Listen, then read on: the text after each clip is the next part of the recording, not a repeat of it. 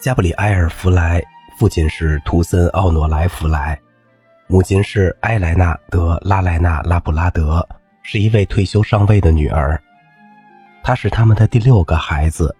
阿列日省的众议员索比亚克先生对小弗莱的音乐天赋感到惊异，于是把他推荐给尼德迈耶。后者同意他到著名的巴黎尼德迈耶音乐学院免费学习。1855年至1865年，他成为尼德迈耶学校的寄宿生，同时还接受普通教育。他的钢琴老师圣桑后来成为他的朋友。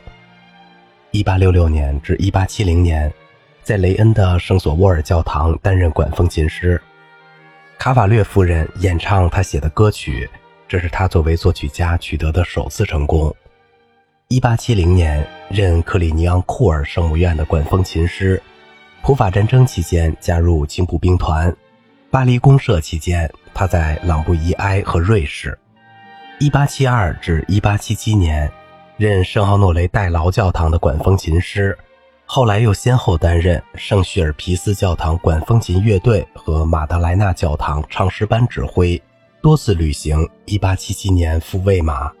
他陪圣桑前去表演《参孙与达利拉》，傅科隆和慕尼黑。他与梅萨热去听瓦格纳的四部曲，安魂曲在马德莱纳教堂演奏期间，他赴伦敦和日内瓦开办演唱会。此后，他经常去伦敦。1896年，他被任命为马德莱纳教堂的管风琴师和巴黎音乐学院的作曲教师。他的学生包括拉威尔、施米特、克兰什、艾内斯库。1903年。弗雷开始给《费加罗报》撰稿，他的听觉开始出现紊乱。一九零五年拉威尔事件之后，弗莱接替杜布瓦出任巴黎音乐学院的院长。他邀请德彪西和丹蒂到音乐学院任教。一九零九年当选法兰西音乐学院的院士，他获得十八票，维多尔获得十六票，出任独立音乐学会会长。一九一四年由于耳聋，他被迫辞职。一九二二年。全法国都向弗莱致敬。音乐杂志出版特刊。一九二四年，他死于肺炎。人们在马德莱纳教堂为他举行国葬，共和国总统出席。伴奏音乐正是他的安魂曲。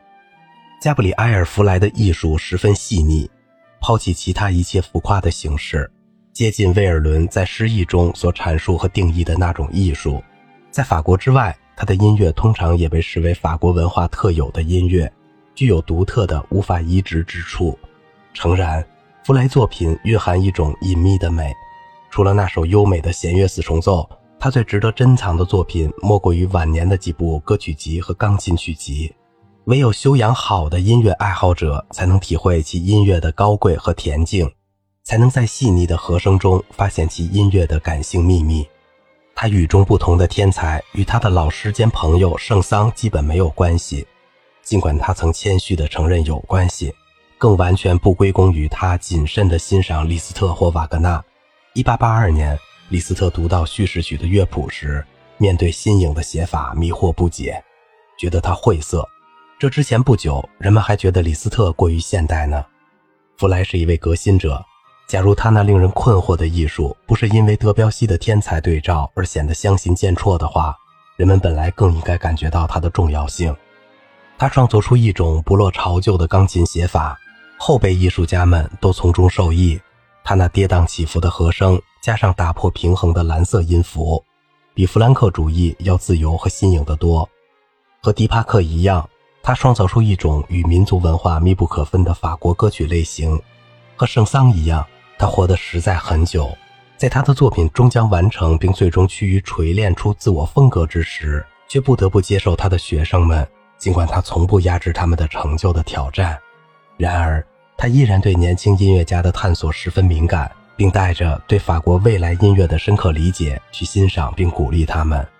他的教学饱含真情，他的学生们拉威尔、施米特、埃内斯库、卡塞拉、罗歇迪卡斯永远怀念他那光彩照人的善良、强烈的直觉和开放的精神。然而，尽管大家都向弗莱致敬。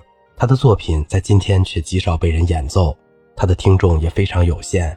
整个19世纪的法国乐派都处于同样的境地。出于对焚上丹蒂的门徒的沙文主义和美学恐怖主义的反应，人们对他完全不感兴趣。或许还因为该流派的文化根基不牢，没有一个足够伟大的人物提出一个足以取代瓦格纳主义的美学。不论他们推动的历史复兴多么重要，不辽子以降的任何法国音乐家都不具有德彪西和拉威尔的天才与国际影响。好了，今天的节目就到这里了，我是小明哥，感谢您的耐心陪伴。